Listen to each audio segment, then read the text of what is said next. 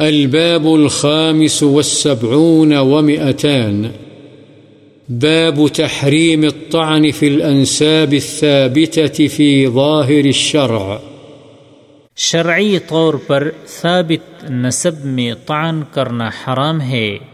والذين يؤذون المؤمنين والمؤمنات بغير ما اكتسبوا فقد احتملوا بهتانا وإثما مبينا اللہ تعالی نے فرمایا، اور وہ لوگ جو مؤمن مردوں اور مؤمن عورتوں کو بغیر قصور کے تکلیف دیتے ہیں، یقیناً انہوں نے بہتان اور صریح گناہ کا بوجھ اٹھایا۔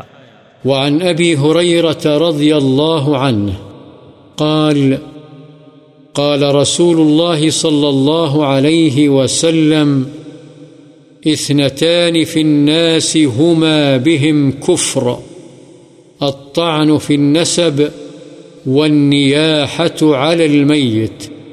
رواه مسلم.